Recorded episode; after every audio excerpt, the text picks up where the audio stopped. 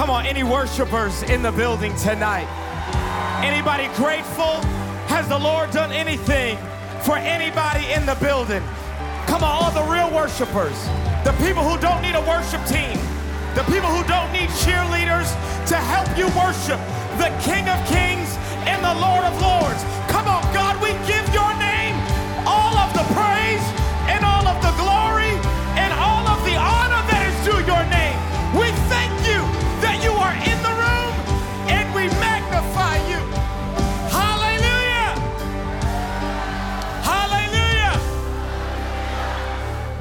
funny, I now live in the South.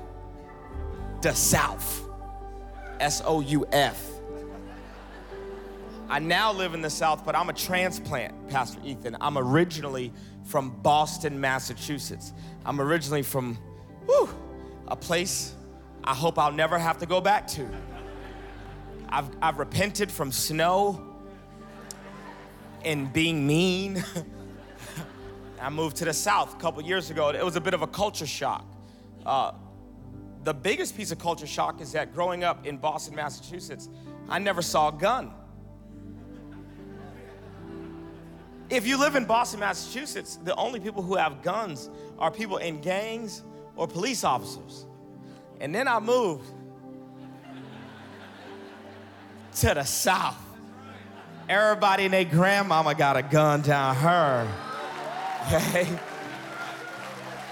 Everybody got guns. Everybody. And so, for the first couple of months, you know, I had, I had a little cultural whiplash. I'm at my friend Anderson's house. Homeboy wanted to show me, ooh, all nine of his guns.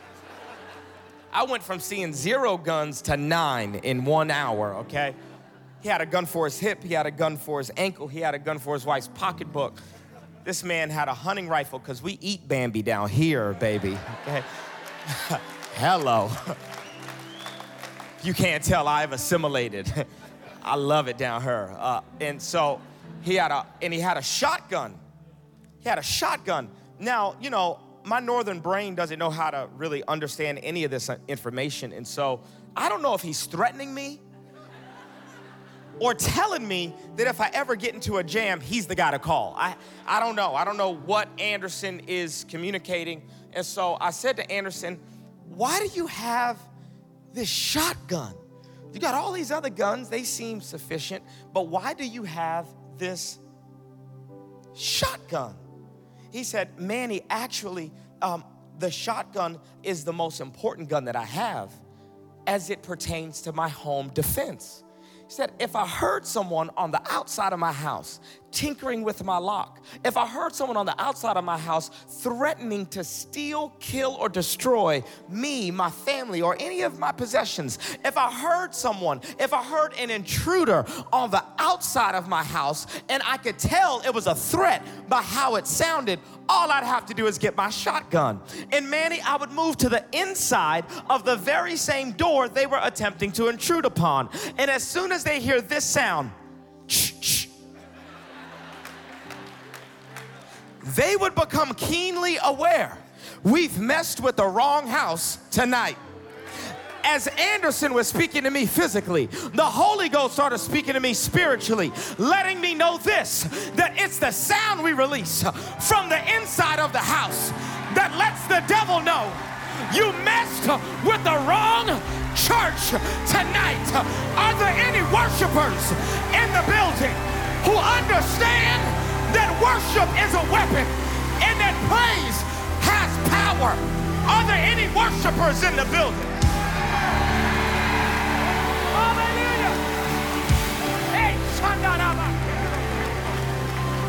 We declare that the name of the Lord is a strong tower, that the righteous run in and find safety. I don't know what intruder is on the outside of the door, but we declare there's peace in here, joy in here, provision in here, deliverance in here, salvation in here.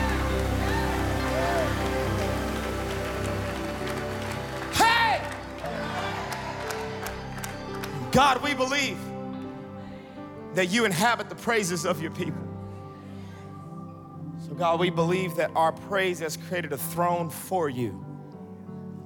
Sit. Sit in the middle of our drama. Sit in the middle of our pain.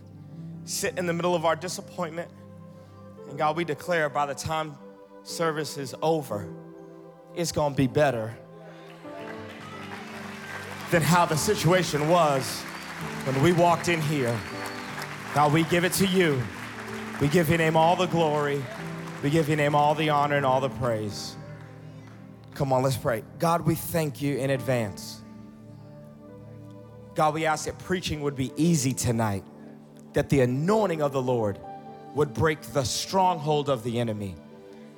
God, we don't want anyone leaving tonight saying, man, that guy, Pastor Manny, he, he, he preached a good word, he did a good job. No, we want everyone to leave saying, the Holy Spirit spoke to me in a unique way, in a powerful way. God, would you do what only you could do? Would you break strongholds? Would you break the back of the enemy? Would you take the taste of alcohol and drugs out of our mouth supernaturally? Would you release captives? God, we thank you. We love you. Speak prophetically, speak precisely. Your servants are listening. So, God, we want you to speak. And we release you to do that. In Jesus' name we pray. Come on, and we all said together, Amen. Amen. Come on, who's full of expectation? Amen, amen, amen. You can high five your neighbor and you can tell them they look good even if they don't. Come on, this is a faith church. We speak those things that be not as though they were. If you keep telling your neighbor they look good, one of these days they will look good. Uh, you may not have noticed, uh, but I'm black. Uh, I'm black. I'm black every day. I'm black. I'm black. Can't stop it. You know, I'm, I'm black. 24 hours a day, I'm black, okay? And so um, that means I grew up preaching at a black church, okay?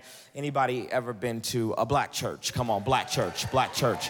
Black church. Uh, I grew up preaching at a black church, okay? And at a black church, there's no ambiguity or confusion about whether or not you're doing a good job or a bad job when you preaching. Now, God's God's elevated us, and sometimes, you know, I don't only preach at chocolate churches. I be at some of these vanilla churches, you know and uh, I can be in the lobby, and some a brother will come out and say, "Brother, that was amazing." That, and I and I respond and say, "I couldn't tell, because you was real quiet while I was preaching, you know, acting real Presbyterian, you know." And so, um, so I always love to tell people at a black church, there's no confusion as to whether you're doing a good job or a bad job, because we got church mamas at a black church church mamas, okay? Church mamas. If you're doing a bad job at a black church, a bad job means your jokes ain't funny. A bad job means you stretching the text and taking it out of context. Church mama ain't never been to seminary, but somehow she know when she hear heresy, okay? So, so if you at a black church and you're doing a bad job, one of the church mamas will stand up. Typically, they're sitting in this section over here Sometimes wearing a little doily cap on their head, depending upon the denomination. Anyway, uh, if, if, you're at a black church and you're doing a bad job, church mama will stand up in the middle of your sermon and go, Help him, Holy Ghost. to which Pastor Ethan, a- as a preacher, you're not even mad at the church mama. You're like, you know what? Lord, please answer that church mama's prayer. I know this sermon is bad, okay? Help me out, okay? But if you're preaching good at a black church, one of them church mamas will stand up and just look at you like something stank, okay? A church mama will begin to shout things at you like, Boy, you better preach. Say it again. Say it again for the folks in the back. Yes and amen. Make it plain, preacher. Make it plain. And my favorite thing that a black church mom will say is this is take your time, pastor. Take your time. Take your time. Now, now, now, here we go. Here we go. I'm gonna give you some news, okay? There's some of us, some of us in the room who woke up black today. Any black folks in the room? Come on, you woke up black. Come on, come on. Make some noise. Act like you proud. Be black. Come on. Here we go. Some of us, some of us, you woke up black on the outside. Some of us, your black is hidden real down deep on the inside. So, so here we go. We're gonna make an agreement tonight um, as, pro- as long as you promise to act as black as possible, I promise to act as white as possible.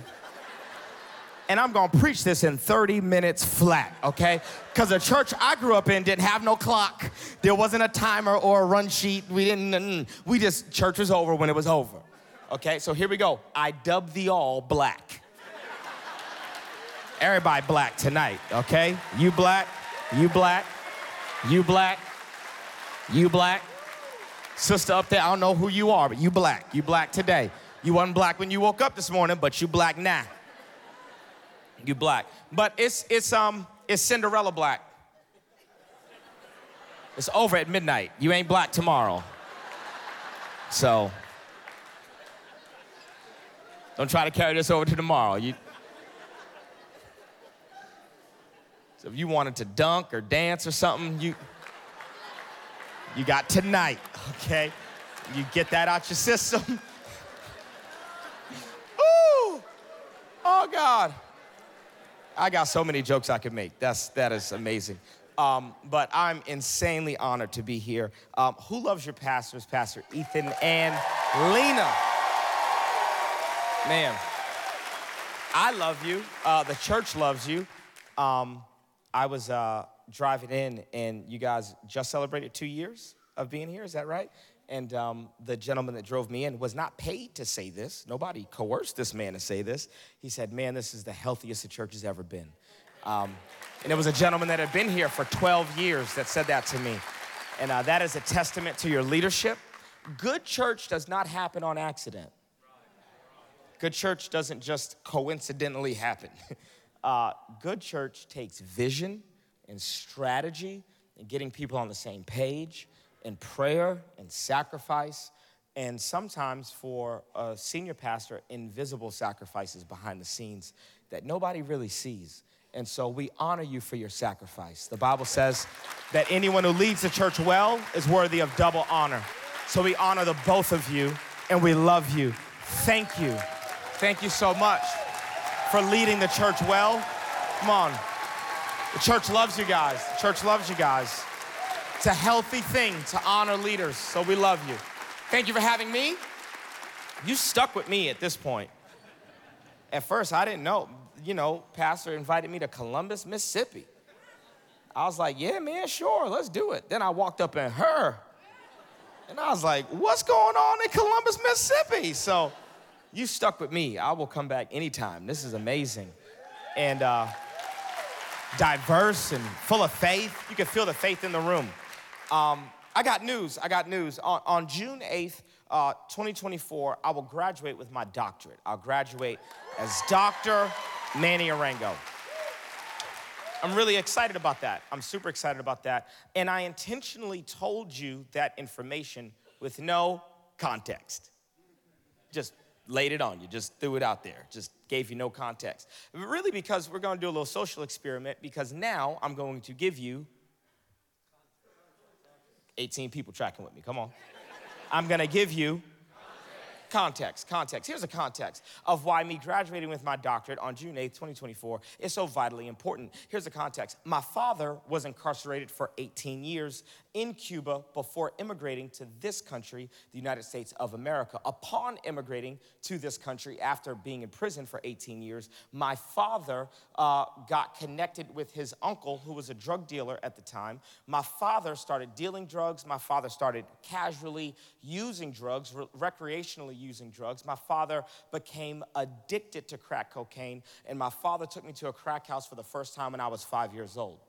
It was not the last time my dad took me to a crack house. It was not the only time that my father took me to a crack house. On my mama's side of the family, my mama uh, was pregnant with my older sister when she was 12 years old gave birth to her at 13, was pregnant again with my older brother at 14, gave birth at 15. All three of my aunts, my mother's sisters, are prostitutes, and all five of my uncles, my mother's brothers, are alcoholics. I've met all of my cousins through glass because they were incarcerated when I met them. I am the first Arango to graduate with a bachelor's degree. I'm the first Arango to graduate with a master's degree.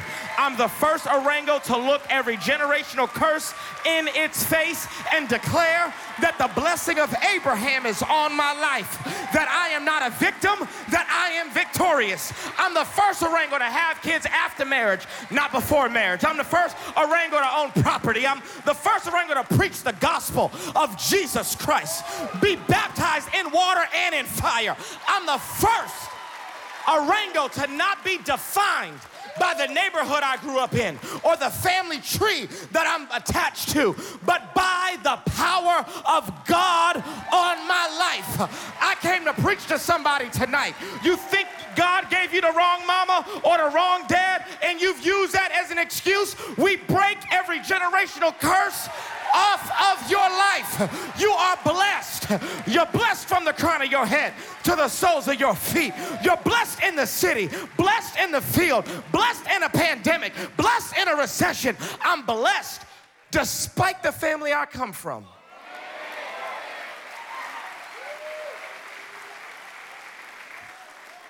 And if God has blessed you, no one can curse you. How dare you call yourself a victim and simultaneously identify with a victorious God? So on June 8th, 2024, I'll graduate with my doctorate. And now that you have context, you now see that I will not just walk across the stage and receive a degree, but I will be furthering to laugh in the enemy's face and declare your statistics and limitations have absolutely nothing to do with me. That ain't got nothing to do with me. You must be talking about somebody else. I don't know who you're talking about. You see how, with no context, I got golf claps. Then I messed around and gave you what? And I got a standing ovation. You see how the content by itself is not what transformed your understanding, but the content text actually began to transform the words that were coming out of my mouth. Context. Context is everything. Context, context, uh, context. Every husband that's been married for longer than two months understands context. Good husbands are masters of context because context understands that there is a difference between what someone says and what somebody means by what they say. Context, context, context. Uh, a good husband understands that there is a huge difference between, yeah, I'm okay, and yeah, I'm okay. Same content, massively different context. Come on, a rookie husband, a rookie husband will fall for this trick. You don't gotta get me nothing for Christmas. A rookie husband will get stuck up on the content, but a veteran husband is like, You ain't about to play no Jedi mind tricks on me. I am not about to show up on Christmas empty handed because your birthday is in March and you sent me links in September. Come on, am I the only husband? I just get sent links. Amazon links, random websites I never seen links, restoration hardware links, just links. Here's the link, no explanation. But the link means if I get a link in September and the birthday was already in March, that link means this my Christmas gift.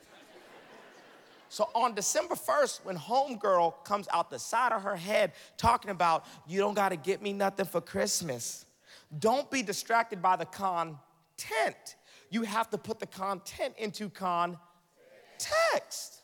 Has anybody ever experienced the frustration of being taken out of context? Oh, it's the most frustrating thing in the world. Have you ever said something to someone only for them to then gossip about what you said to them? And then because gossipers gossip to gossipers, the gossiper ended up coming back to you. And anybody ever got you quoted to you from somebody who heard what you said to somebody else? Girl, I heard you said fill in the blank. And and and they got the content right.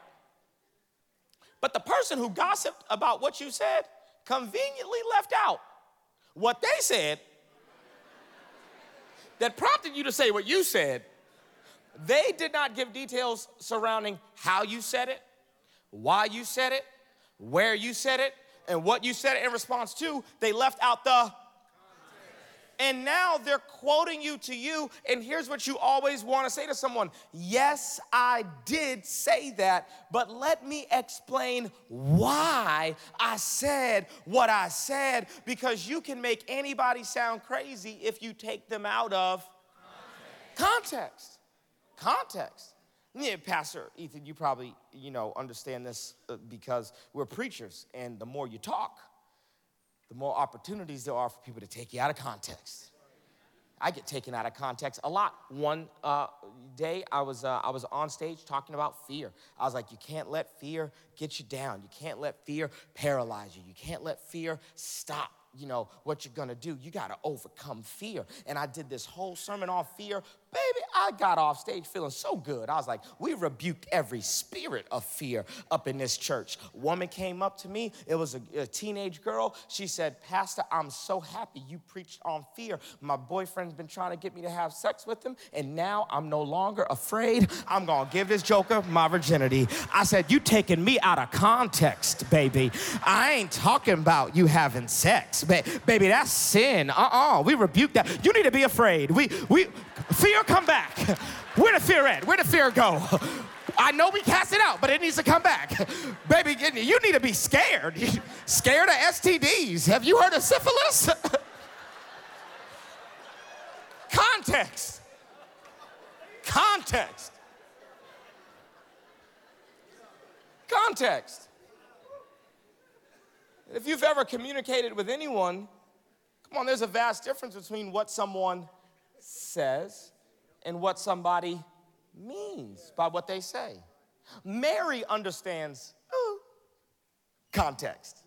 Come on, Mary, the mother of Jesus. She gets to a wedding, they're running out of wine, and Jesus says, Why do you even involve me? Woman, this ain't got nothing to do with me. My time has not yet come. And Mary gets a no from Jesus. But Mary understands that there's a difference between what God says and what God means by what God says. And by the time the story is over, Mary doesn't take Jesus literally because if she had been taking Jesus literally, she would have taken her seat back back at table number 14 and said, Girl, I tried. I'm sorry. But what she did is she heard a no from Jesus and put it into context and said, Let me go ahead give you some servants just in case what I really heard was a yes. I wonder, are there any believers who have a relationship with the Lord where the Lord can say to you, Why do you even involve me? My time has not yet come, and you are not distracted by the content of what God said, but you can discern the context that what God really means is fast about it. Press in for it. Pray a little bit longer. That God is actually not saying no to you, but testing how bad you really want the thing that you're asking for. Matthew chapter 15, there's a Canaanite woman, ooh, and she needs her daughter to be healed of demonic possession. She comes to Jesus, she comes correct. Lord, have mercy on me. My daughter is suffering terribly. I need you to do a miracle. Jesus ignores the woman, calls her a dog, says she's not the right race, but the woman don't care about the content of what Jesus is saying. She's not deterred by the content of what Jesus is saying. She presses through the content to put it in context. And by the time the story is over, the woman has the audacity to say, even a dog can get the crumbs that fall from the master's table. Jesus responds and says, Oh, baby, you got great faith. Because great faith doesn't take no for an answer. Great faith knows how to wrestle God all night long until you get the miracle you came for. Great faith is persistent faith. Great faith is stubborn faith. Great faith is, is, is single dude at a Christian college faith.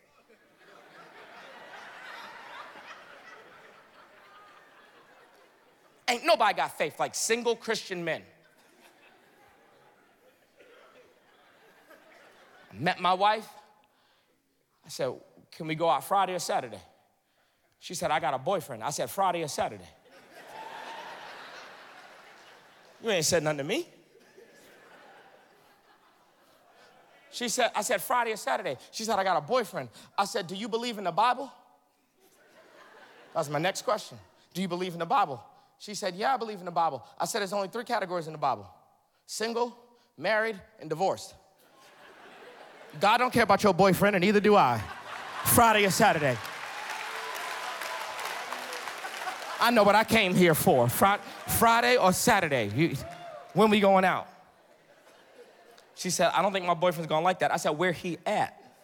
Where your boyfriend at? He, we were living in Boston, Massachusetts at the time on college campus. He was living in Atlanta. I said, it don't seem like he could get here in time to stop me from taking you out on Friday or Saturday.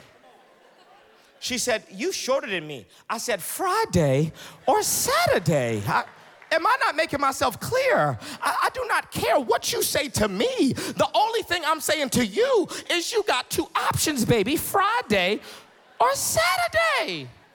That woman is my wife today. Is there a picture of my family? Friday or Saturday produced a two and a half year old boy. That's called single guy at a Christian college faith. I don't care what you said. The context of this situation lets me know I'm in there. Come on. Can I preach to your faith tonight? All we're gonna do is we're just gonna take one passage of scripture, we're just gonna put it in context. Can we do that? We're just gonna take one passage of scripture that you know well. A passage of scripture that is famous, actually. If you've been saved longer than, than two weeks, you know the story of David and Goliath. Uh, David and Goliath is an iconic moment where David goes from anonymity into national fame. Uh, David and Goliath is a story that we have made about giants, but I am going to show you once we put this thing in context that it has little to do with giants and a whole lot to do with the weapon that David was after. David and Goliath. Uh, the story of David and Goliath can be found in 1 Samuel chapter 17. 1 Samuel chapter 17. Uh, and, and if we were going to take it out of context, then I would leave it right there in 1 Samuel chapter 17, but we're going to put it into so we got to back, back, back, back, back up to 1 Samuel chapter 13 to create some context. You know the frustration of being taken out of context. I know the frustration of being out of, taken out of context. Well, guess what? Nobody gets taken out of context more than God. If I could count the amount of women that I've seen head to a yoga class with some Lululemon pants on and a latte from Starbucks, talking about I can do all things through Christ who gives me strength. I'd be a rich man if I had a dollar for every woman I've seen. Just, just, just, you don't know what Paul was talking about. You don't know who the Philippians are. You have no context for why Paul wrote these words, but you know what's going to help you get through your yoga class, okay? I ain't mad at you, okay? God gets taken out of context a lot. But come on, I believe that we've got so much reverence for the Word of God at this church that we actually want to put God back into context. Context. So we're gonna back, back, back up. Instead of starting the story at 1 Samuel chapter 17, we're gonna start at 1 Samuel chapter 13. We're just gonna move four chapters into the past, and we're gonna get some context surrounding this story. 1 Samuel chapter 13, we're gonna start reading in verse 19. 1 Samuel chapter 13, we're gonna start reading in verse 19. I feel like I've already been preaching. I, I feel like, anybody feel it? Any, I, I've been cooking. I hope y'all been eating, okay? Um, 1 Samuel chapter 13, we'll throw it up on the screens. Uh, if there's a word that I don't say, you can say the word that I don't say. 1 Samuel chapter 13, we're gonna start reading at verse 19. Uh, it says this Not a, oh, come on, that was half of you. Come on, everybody. Not a, ooh, black people, you sound good. Let's go. Not a, could be found in the whole land of Israel. because the who? Because the Philistines, some people said Philistines, some people said Philistines. I like both. Let's go. Uh, because the Philistines had said, what, what do they say? What do they say? They say that otherwise the Hebrews will make or we got to stop right there. We got to stop right there. We got to stop right there. Because the enemy has already defeated the people of Israel. They're already what? Defeated. defeated, defeated. But the enemy is not content to simply defeat you. The enemy knows that his days of defeat over you are temporary and numbered if he does not also disarm you. So the enemy takes away the blacksmiths, the swords, the spears and the weapons because the enemy don't just want to defeat you he wants to disarm you. Now here's the point where i'm going to dismiss all the pharisees. You a pharisee you can check out. But for the rest of us who have been defeated by some anger defeated by some depression defeated by some lust defeated by a temper defeated by debt come on defeated by your flesh. If you've been defeated i understand that what the enemy does once he's defeated you is now he wants to fill your life with shame.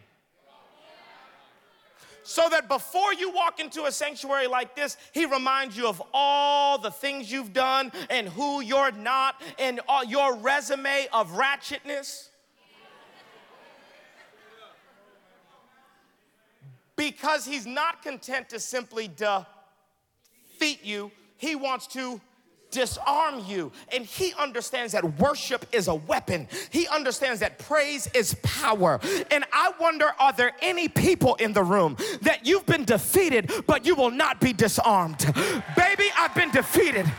I may not be able to control every time my flesh defeats me, but the one thing I can control is whether I enter into his courts with thanksgiving and enter into his gates with praise, and I'll worship from a defeated place. Oh, I may be depressed, but I'm gonna lift up holy hands. I may be anxious, but I'm still gonna lift up my voice. I'll offer God praise even in the middle of defeat. See, see, see, can I give you a secret? Can I give you a secret? Come on, black people, can I give you a secret? The angels can sing way better than you. They can sing better than anybody up on this stage. Can sing better than me, can sing better than you. Angels can sing way better than you. Can sing in octaves you ain't even, even heard. And they never get tired of singing the same song. Holy, holy, holy is the Lord God Almighty. Just been singing that forever. But the angels, oh, help me, Holy Ghost. But the angels can't worship better than us because no angel has ever worshiped for the blood. No angel has ever worshiped for Calvary. The first time an angel fell into defeat, God created hell for him and all of his demons. When you fell into defeat, God sent his son to be the perfect sacrifice for your defeat. So I don't need to offer God my perfection because a perfect lamb was slain in my place. I may be defeated, but I will not be disarmed. I may be defeated defeated, but I'm going to lift up my voice and use the weapon I got. Somebody give God a shout of praise in this place. Hey! Defeated but not disarmed. Defeated but not disarmed. Here we go. The next time the enemy reminds you of your past, can you do me a favor and remind him of his future? He's a defeated foe, a toothless lion, and he is under your feet. I need a good amen right there. Come on, let's keep moving. Let's keep moving. Let's keep moving. Y- y'all distracting me. I got ADHD. Not a blacksmith could be found in the whole land of no blacksmiths because the Philistines said, otherwise they'll make swords or spears. Verse 20, so all Israel went down to the Philistines to have their plow points, mattocks, axes, and sickles sharpened. They don't even trust these jokers with farm tools. Verse 21, and they charging them to sharpen the farm tools. The price was two thirds of a shekel for sharpening plow points and mattocks. Eh, I'm done with the enemy charging me. Oh, come on we declare that the wealth of the wicked is laid up for the righteous. That God is gonna unlock a supernatural business idea so that you stop having to pay wicked people for your business. Okay, here we go. Here we, we just we just we just trying to read the Bible. We just trying to read the Bible. The price was two thirds of a shekel for sharpening plow points and mattocks, and a third of a shekel for sharpening goads and axes and repointing goads. Okay, thank you. Verse 22. So on the day of the on the day of the battle. not a soldier with Saul and Jonathan had a sword or spear. in his hand. Only Saul and his son Jonathan had them. This is the context for David's iconic battle with Goliath. This is not a story about giants. This, this, is where I'm gonna tell you my title. And, and I hope that this is not just a title. I don't want you to just hear this with your ears. I need you to get this with your spirit because I want this to be your mantra for the remainder of 2024. I can see David in my holy imagination pacing back and forth, staring at the, the, the, the, the, the thing in his eyesight. And, and I can see him going back and forth saying, I see it, I see it, I see it, I see it, I see it, I see it. Everybody else is going, We see it too. His name is Goliath. And David goes, No, you don't see what I see. You don't see what I see. You don't see what I see. You don't see what I see. Here we go. Here's my title. Here's my title. I see my sword. I see my sword. Oh, I'm ready to preach this thing because you've been seeing giants, which is why you've been scared. But can I declare over your life that every giant that God has allowed to come into your life is there to bless you with the next weapon that you need? And you better stop seeing giants and start seeing swords. I see my sword. Woo! Because God is not gonna Amazon Prime a sword to your house. You want your prayer life to go to the next level. You want to move from speaking in English to speaking in other tongues. You want the gift of prophecy to get unlocked. Then you better look forward to every giant that is going to come into your life and your perspective needs to shift from I see giants to I see swords. I don't see giants, I see my sword. I see my sword. Operative word, my. I see my sword. Don't know why Goliath's holding it. See, see, see? You see how context is giving us a perspective on this passage. Because here we go if Goliath was a midget, David still would have killed him.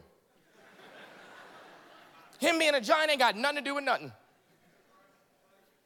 He was there to get a weapon. He was there because he was tired of throwing rocks. There because he finally needed his artillery to get upgraded. Because there's millions of Israelites at this point in history, probably hundreds of thousands of soldiers and two swords. Two. Saul got a sword, Jonathan got a sword. Until a crazy little dude named David was like, I'm about to get my sword today. I don't know what Goliath talking about, but he made one mistake. He should have kept that sword in his tent. Because, baby, when he brought that sword out, all he did was provoke me to kill him so that I could get the sword that God wants to release into my life. How do I know that David came there for a sword? Here we go, because there are no more stories of David using a slingshot or a rock after this. If this was David's favorite way to fight people, there'd be a plethora of stories. No, after this moment, every decisive battle after this, David will say this to anybody that's commanding the army go get Goliath's sword for me. Go get the sword that I fought to get. How do I know that the story is actually about a sword? Get this, because when David releases the sling and the stone, it hits Goliath in the head and Goliath dies. He dead. This is a good time for the story to be over. This, this is a great place for the credits to roll. For David to leave, go back home. You did your job, you killed the giant. But David doesn't leave. Once the stone gets lodged in the forehead of Goliath and he dies, David then runs over to the giant to finish the job because he never came there to kill a giant. He came there to collect his property. He came there to get back what the devil took from him. Oh, we declare that God's gonna restore the years that the locusts have eaten, and you better declare over your own life I see my sword. I see my sword. Oh, I feel the Holy Ghost in this room. I see my sword. I see my sword. I see that the giant of anxiety is holding the sword of my peace. That the giant of depression is holding the sword of my joy. I had to decide, Pastor Ethan, that in the middle of five years of doctors saying we would never get pregnant, I remember being at a hospital visit and we had tried multiple different fertility clinics and we had had a miscarriage and we had gone through heartbreak. I was almost in tears with the video, and you shouldn't show videos like that before people got to get up to preach because I, I, got emotional and, and I had to get myself together uh, because I understand the trauma of having a miscarriage and losing your baby and having hope and believing God. And, and I remember one day the doctor was telling me that we would never get pregnant, that it would never happen. And I remember I just got an attitude and was like, You uncircumcised Philistine. what you know? What you know? Let me help you. The doctor only knows the facts. They can give you a whole lot of facts. The loan officer can give you facts. The real estate agent can give you facts. Come on, that business consultant can give you facts but they can't give you the truth. The truth is that God is Jehovah Rapha, that He knows how to heal you, that He knows every cell in your body, that He can restore stuff that the doctor said was broken. And my son is two and a half years old right now. Because I didn't see a giant, I saw a sword. I saw an opportunity for God to work a miracle. I didn't see the obstacle, I saw the opportunity. I need you to see this. I saw that the giant of infertility was holding the sword of my legacy. I remember the doctor left the room. I can remember it like it was yesterday. I squeezed my wife's hand and I said, I see it, I see it, I see it. She said, What? I said, I see my sword. I see my sword. I said, The 800 square foot apartment we live in ain't gonna do it we need to go buy a 2,500 square foot home. Because right now, we've not even given God anything to fill.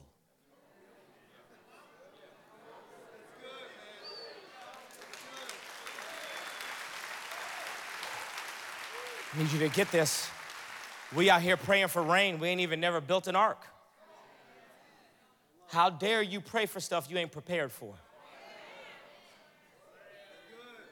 I said, we need to buy a house. We need to buy a house. We need to buy a house. We, we, need, we need to make rooms. Every time we created a, a, a tradition, every time the doctor gave us bad news, we went to Target. One, because Target's awesome. First time we went to Target, tears in my eyes, went and bought a crib. Second time we went to Target, bought a diaper genie. Next time we went to Target, just bought onesies, bought a stroller by the time we got pregnant, there was nothing left to put on the baby registry. I was like, I done already got all the stuff. I got everything I needed in faith. I even got a dad bod in faith, but then I had to lose it anyway. Can I ask you a hard question? Do you see giants or do you see a sword? Do you see a giant or do you see a sword? I, I want to shift your perspective. You see how all we did was we put this in context. Here we go. Can, can we go a little bit deeper? It's a little bit deeper, and then we're going to close. There's some of us, uh oh, uh oh. There's some of us, you can see the sword, it's just that the sword has become an idol. Because most things that end in idolatry start as a promise from God. This is why we have to create language to delineate things that are sinful versus things that are idolatrous. Because ministry is what I'm called to do, but ministry can become an idol very, very quickly.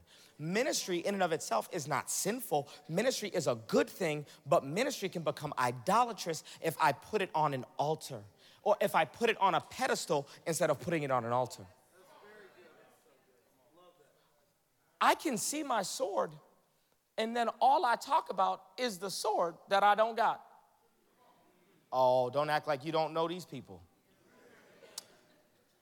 I didn't have no father. I didn't have no mother. I didn't have this and I didn't have that. Can you think about them uh, around the campfire? Know, we remember the days when we used to have swords.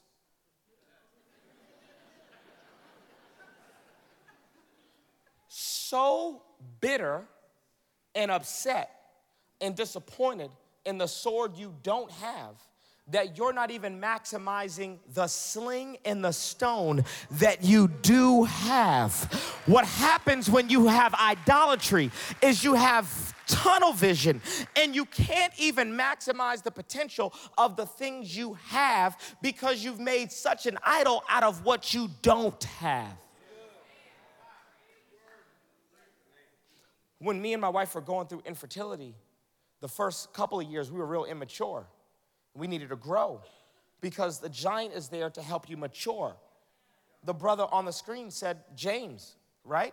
G- that God doesn't want you to be uh, immature, but mature and complete, not lacking anything. That's why He allows trials in your life, so that you can mature.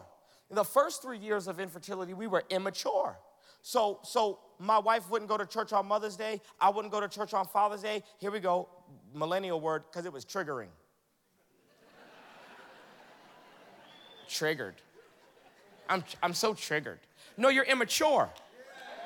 You're a child. Stop calling it something different. I'm triggered. I'm just, I'm triggered. No, you're a kid. You're a toddler. You're not triggered, you're a toddler. and then we got mature. My wife took over all of Mother's Day festivities for the whole church. I took over all of Father's Day festivities for the whole church. Me and my wife found couples in the church that had children, and we gave them date nights and we babysat their children. My wife found single mamas in the church and started braiding their girls' hair in faith that what I make happen for others, God will make happen for me.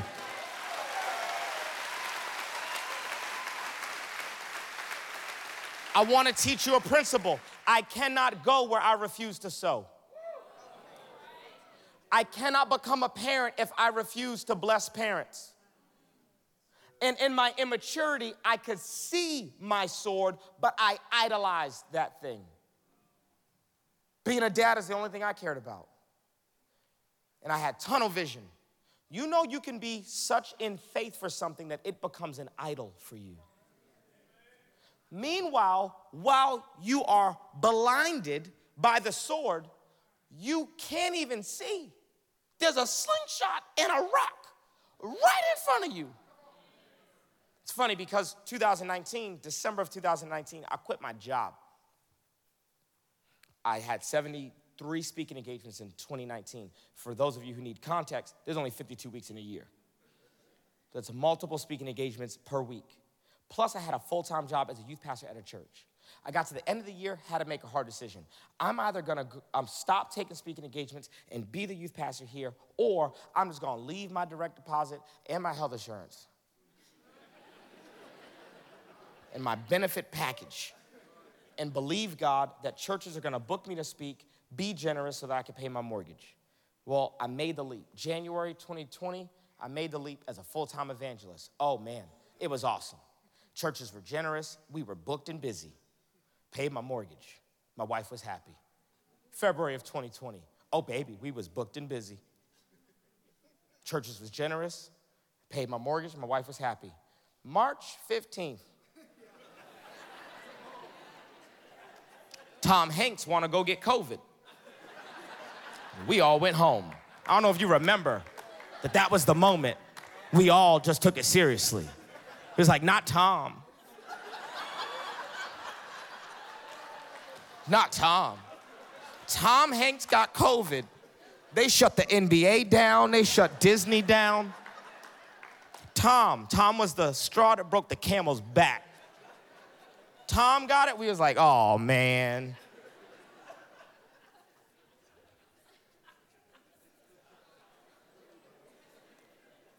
2020 was gonna be the year that I spoke in Australia at Hillsong Church for the first time.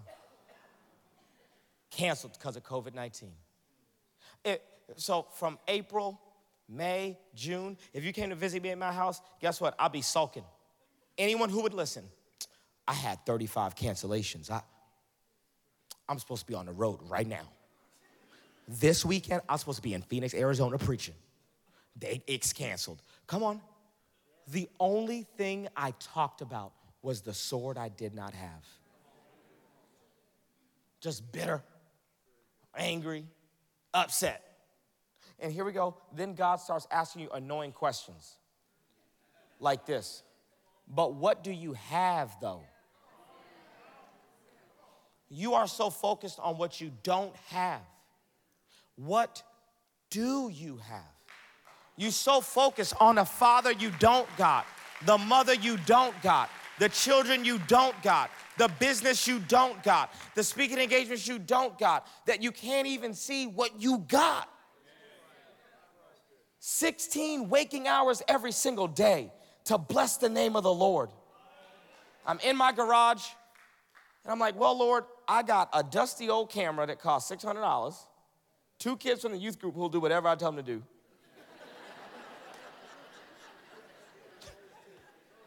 Just two kids, just two kids. They'll do anything I tell them to do, and one of them smell bad. I don't know if I want to even involve him, you know what I'm saying? Why teenagers smell like that?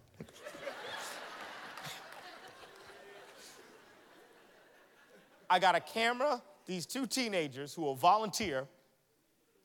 I, I got a couple hundred young adults at our church deconstructing leaving the faith with questions that nobody's answering.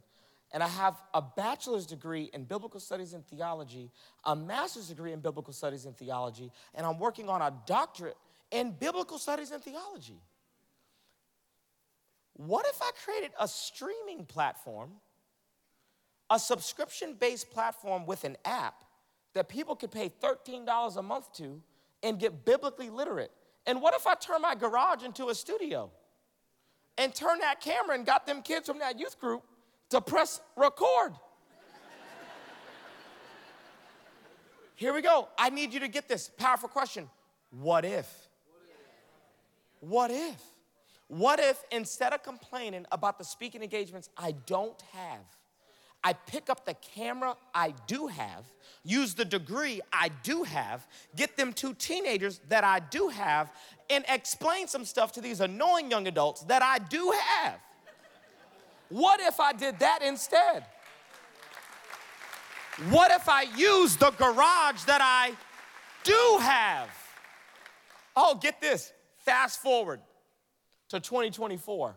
That little project that started in my garage, the little thing I was working on during COVID, today that platform has over 4,000 monthly subscribers that all pay us $13 a month, and it brings in $50,000 of monthly recurring revenue every single month.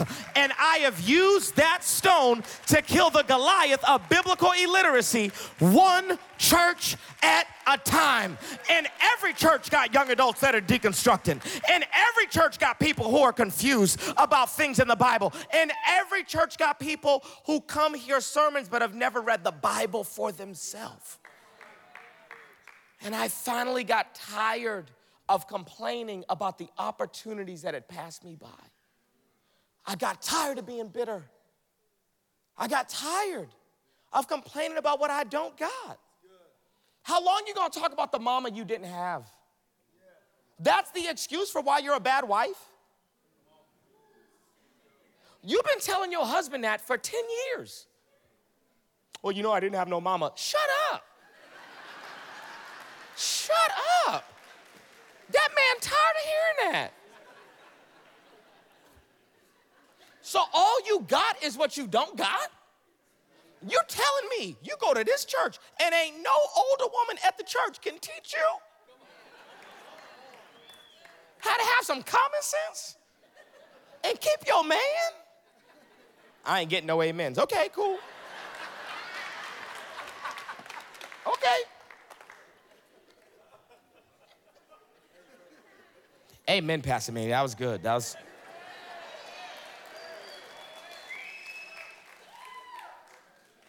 Here's a funny thing, especially in church, because if I said, How long you gonna talk about the dad you didn't have and start being a good husband, the whole church would be in an uproar. amen, amen. Make it about a woman, it's like, mm. Y'all be telling y'all yourself. Come on, the worship team can join me. The worship team can join me. Here we go. Two questions tonight. Here's the first one. I want to know who I'm preaching to. You've been so focused on the giant, you haven't seen the sword. Come on. Who am I preaching to? So focused on the obstacle, you can't even see the opportunity. Come on, wave at me. Come on, wave at me. Because we want to ignite faith in you today. Here we go. Here's the next group. You can see the sword.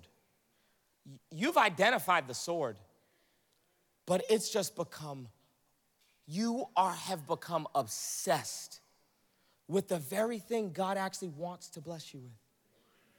Come on, can we let's uncover the secret of the enemy. Here's a secret scheme of the enemy. Here's what he says to Adam and Eve. God knows that when you eat of the tree, you'll what? Be like God. Guess what? They were already like God. The enemy only tempts you with stuff that already lives on the inside of you. He tempts you with your purpose, with your destiny. Can I be real? The devil ain't never tempted me to be a plumber. Never. Now, God bless the plumbers. Y'all get paid well. When I learned what y'all get paid, I was a little bit more tempted than before. But the devil never rose up like, You want a plum? Never. Never. It's never happened. Never been tempted to plum. But you want to know what I have been tempted to do? I've served three senior pastors at three different churches. I know that planting a church and leading a church is in my future because I see my sword. And you wanna know what I'm tempted to do? At every church I've been at, take the authority of the senior pastor that is not mine to have. You see, the enemy can only tempt you with the destiny that already lives on the inside of you. So there's a lot of us, you've allowed the vision of the sword to become a source of temptation. Now all you see is the sword. And God is saying, as long as you're focused on that, you'll never see what you got. Because it's human nature to overemphasize what you would do with what you don't have. Meanwhile, underestimating what you could do with what you got in your hand at your disposal. Come on, what does he say to Moses? What's in your hand? This, this just a stick. Go ahead and throw it down. It'll become a snake. You hold it over the Red Sea. It'll part the sea. Come on, what does he say to the widow? What you got in your house? I only got a couple of pots. Well, go borrow more, because as long as you got pots, the oil will keep on flowing. What you got? I got two fish and five loaves. Oh, if you give it to me, I'll split it and I'll break it and multiply it. It'll feed the thousands. The miracle starts with what you got. David, what you got? I wish I had a sword, but I will use the sling and the stone that I got right here. Come on, who am I preaching to? You've identified a sword, but it's become an idol. a good thing. It's a good thing. God wants to give it to you, but it's still become an idol. I want to pray for you. I want to first make an invitation. I almost forgot we started this platform called Arma. Your pastor told me to tell you. Okay, there we go. We started this platform called Arma to help people to become biblically literate. You can throw up, there's a picture of a boy named Xavier. Um, I was at a church in Las Vegas, and uh, we always invite people to become ARMA subscribers to sow $13 into becoming a biblically literate person. Um, and, and this little boy, Xavier, his parents um, are Chris and Jasmine, and I preach at their church a lot. Well, just like this kind of service, Chris and Jasmine decided to get an ARMA subscription for themselves. Well, Chris woke up every morning, it's a good dad, woke up every morning and started watching our courses. He started with Matthew, he went to Mark, he went to Luke, he went to John. He would do it every single morning. Well, guess who watched him do that every morning? His son Xavier, his five year old son Xavier. His five year old son Xavier, after about six months, asked his father for his own subscription. This picture is Xavier at a Starbucks watching my course on John, watching me teach John chapter by chapter, verse by verse. I saw on the back end of our website that Xavier, five years old, who just turned six, was watching our course on homosexuality. We have a three hour course on homosexuality. So I immediately reached out to his parents, Chris and Jasmine. Hey, you know, Xavier's watching a homosexuality course. Here's what Jasmine said. This is mom. Said, We just put him in public school, Pastor Manny and we want him to watch your course on homosexuality because there's no way we are gonna allow our boy to get brainwashed with the garbage that's being taught in a public school and not know what the Bible says about sex and sexuality. Ooh, you know what's true about this boy? We'll never have to repair him because we prepared him with a biblical worldview.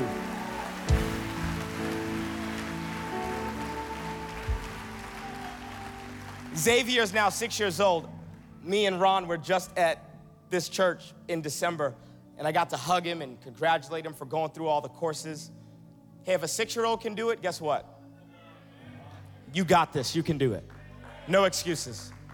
Our courses are about two to three hours, but get this each session, 12 minutes long. Here's what I would ask that you would invest the $13. Why? Because when you pay, you pay attention. Invest the $13 a month. Right now, I'm paying $40,000, $45,000 to be in seminary. 13 bucks is a discount. I take seminary level content and make it entertaining and palatable. Um, this story would never happen if it wasn't for a good father named Chris who prioritized reading the Bible with his boy every single morning. You can throw up the QR code. If you scan the QR code, you can get signed up for ARMA. Who's in? Who's like, you know what, Pastor Manny? Yeah, why wouldn't I? Every single month, we put out a brand new course. Every month. At the top of the month, we release a brand new course. Um, and here's the deal maybe you're in the room and you're saying, I don't think I would use that subscription. Well, starting in 2024, we're partnering with God Behind Bars because my father was incarcerated for 18 years, and I wish somebody would have taught the Bible to my dad. Maybe he wouldn't have taken me to a crack house when I was five. We're partnering with God Behind Bars to give inmates and men and women who are incarcerated biblical literacy courses. And so maybe you're like, I don't think I would use that. Honestly, your $13 could actually go a long way. Uh, so go ahead. If you need to scan that QR code, scan that QR code. If you get signed up tonight, you can get signed up on your phone. If you do that tonight, we will give you a free gift as you leave. You'll get this copy of A.W. Tozer's book, The Pursuit of God. This book lit me on fire when I was a freshman in college. It's a great book. I did not write this. A.W. Tozer wrote this book.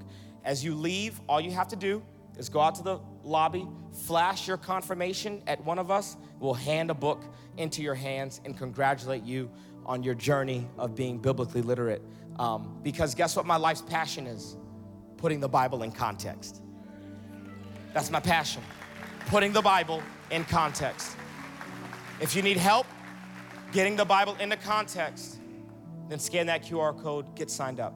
You can leave that QR code up there. Who's, who's getting signed up on the phone right now? You're like, I'm doing it. Awesome, awesome. Hey, two groups, everybody on their feet, everybody on their feet. Two groups. First group.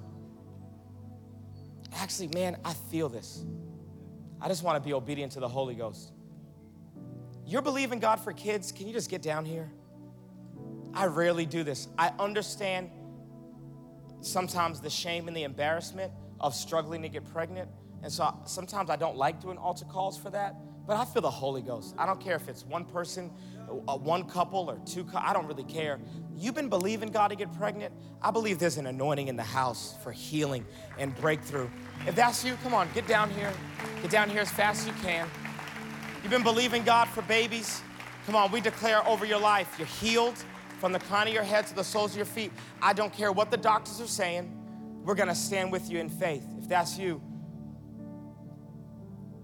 we believe. Come on, come on, come on, come on. Get as close as you can. Come on, we declare healing over your life, healing over your body. We declare faith. Come on, we put jumper cables of faith to your we declare right now that the devil is a liar. I don't know what the enemy's been saying, but we declare that healing is the children's bread. Come on, we declare right now by the power of the blood of Jesus, y'all are gonna have babies. Come on, you're gonna bring kids home. Come on, we declare right now, you don't need to act like it's not something you want to protect yourself. Come on, I know this is a vulnerable moment, but we ask God for healing supernatural healing. Come on, breakthrough in the room. God, we thank you right now by faith that it's already done. We declare sons and daughters. We declare your last name's not going to get lost in the earth. We declare legacy is going to come into your household. Come on, I don't know what the doctors are saying, but we know what the Spirit of the living God is saying that you will live. Come on. We declare that the Lord said, Be fruitful and multiply.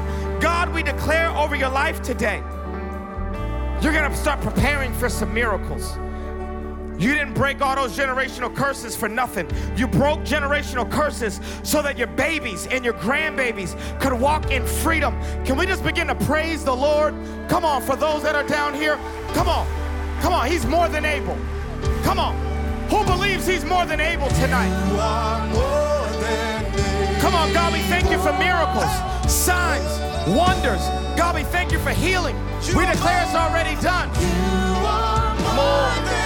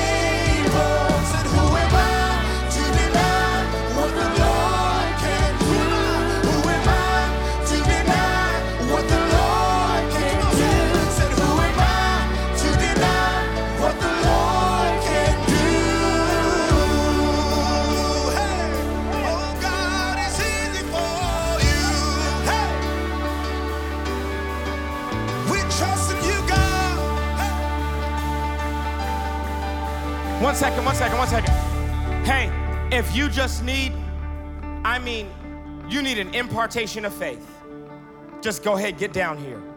You need an impartation of faith. Don't know what you're dealing with, but fear and doubt is trying to cloud your judgment, and you need an impartation of faith. We need to get down here. I want to lay hands on you, and we are going to sing this song, and we declare that faith is going to rise in the room. We declare faith is contagious.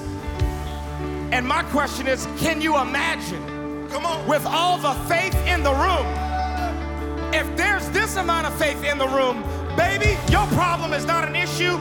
Faith is going to get on you. Come on, we declare contagious faith over your life. Come on, let's sing this out. Can you imagine? Say, Can you imagine hey. with all of the faith?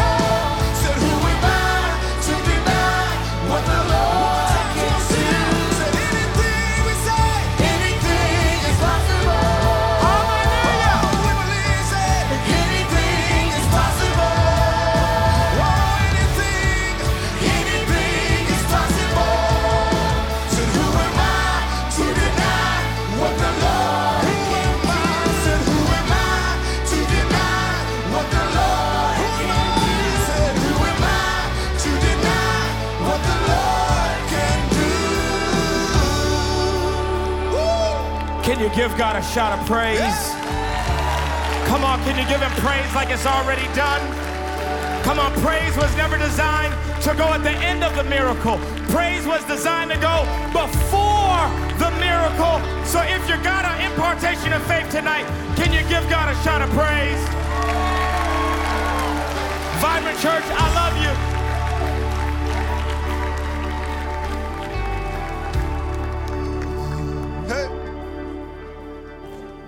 said you are more than able. Hey. We trust in your name tonight. Sing you are more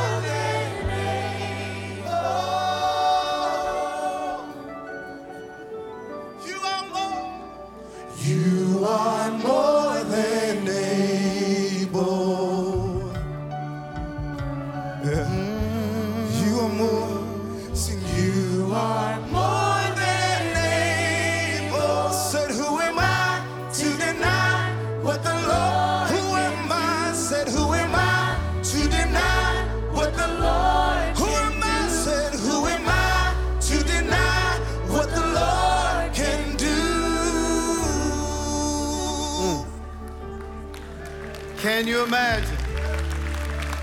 Can you imagine? Can you imagine? He's able to do exceedingly, abundantly, above all that we may ask or even think. In other words, I can do something bigger than you've ever formulated in your head, according to the power that works in us. Look at that right there on the wall. Can you imagine? With all of the faith in the room, what the Lord can do. Come on, you're in a moment the right Lord now. We're about to close out revival. happen. But some of you have Just waited for this moment. make it through. Come on, just from your own spirit, from He's your own heart move. tonight. Hey. One final worship to the King during With revival. all of the faith in the room, what the Lord can do. Hey. What the Lord can Yes, it's It's gonna happen. Just let the way make it through. He's gonna move. Hey, he's gonna move. Can you, can you imagine? All of the faith in the room, what the Lord can do. Thank you, What the Lord can do? Said it's gonna happen. It's gonna happen. Just let the way make it through. It's gonna happen. It's happen. gonna move. It's gonna happen. It's gonna happen. It's gonna happen. What a mighty word Pastor Manny brought tonight. Something we needed. What a powerful way to end out revival. To walk out of here knowing that He can still do the impossible. It's amazing. You know what blows my God blows my mind. I'm going to tell you something. I, I'm not making this up. Hand on the King James Bible. I'm going to tell you something that happened to me on Mon- on Tuesday. I am not making this up. I was getting ready for church, and it popped in my heart that on that on Thursday night, pray for people to have children. I, I'm not making that up. It's a promise to God. I am not making that up. When I was sitting down there, I thought, I'm gonna, I may do that. I was sitting there thinking it. And when he said, I gotta obey the Holy Spirit, I immediately knew God's in the house. You just wait and see for that couples that came up here. I'm gonna believe God with you. God can do the impossible. No one moving around, every eye closed. I don't want to close revival without giving you the opportunity that if you are far from God, if you don't know Jesus Christ, experience the greatest revival from death to life. If you don't know Jesus or you've gotten away from him, now is the time. Now is the moment. Today's the day of salvation. If you're joining us online, I want you to be a part of this as well. If you've drifted from God, or now is the moment you need to come back home to Jesus, can I tell you, he's ready for you. He died for you. He's ready to welcome you with open arms. Well, what about what I've done? And what about what I said? It ain't about that. Any man that calls on the name of the Lord shall be saved. And with eyes closed, I want to count to three. I'm going to count to three, and I want you to throw that hand up. It's not for me, it's for you and your faith saying, you know what, here I am, God. If that's you, it may just be one, but I'm going to give you that opportunity to say yes to Christ, and we're going to seal up revival with salvation. Come on, somebody. If you're ready to make that decision to come home, prodigal son, you've ran long enough. Are you ready? Prodigal daughter, today God is calling you home. One, two, three. Hands going up all over. Look at this. Look at this church. Going up all over. Come on. Come on. This is it. All over this room. Come on. Keep them up. Keep, come on, church. Look at those hands. People saying yes to Jesus Christ at revival. Oh my goodness. We got to pray. Let's all pray this prayer together in the spirit of faith, all of you in the room and joining us online. Say, Dear God, forgive me of my sins. Wash me clean with your blood. Make me new, and I'll follow you all the days of my life. In Jesus' name. And this church said, Welcome to the family to the family. I said, welcome to the family. Man, we thank God for all that He has done this week. I don't even know how to describe the last three days other than to God be the glory. To God be the glory. Now listen, Pastor Tyson, you know what we, we know what we ought to do? You should wrap us up with um, rattle. Rattle? That's what we opened up with? Why don't we just praise party out of here tonight? You can give on your way out. We love you. You are dismissed but just two or three people around you, tell them it was good to see you at Revival 2024.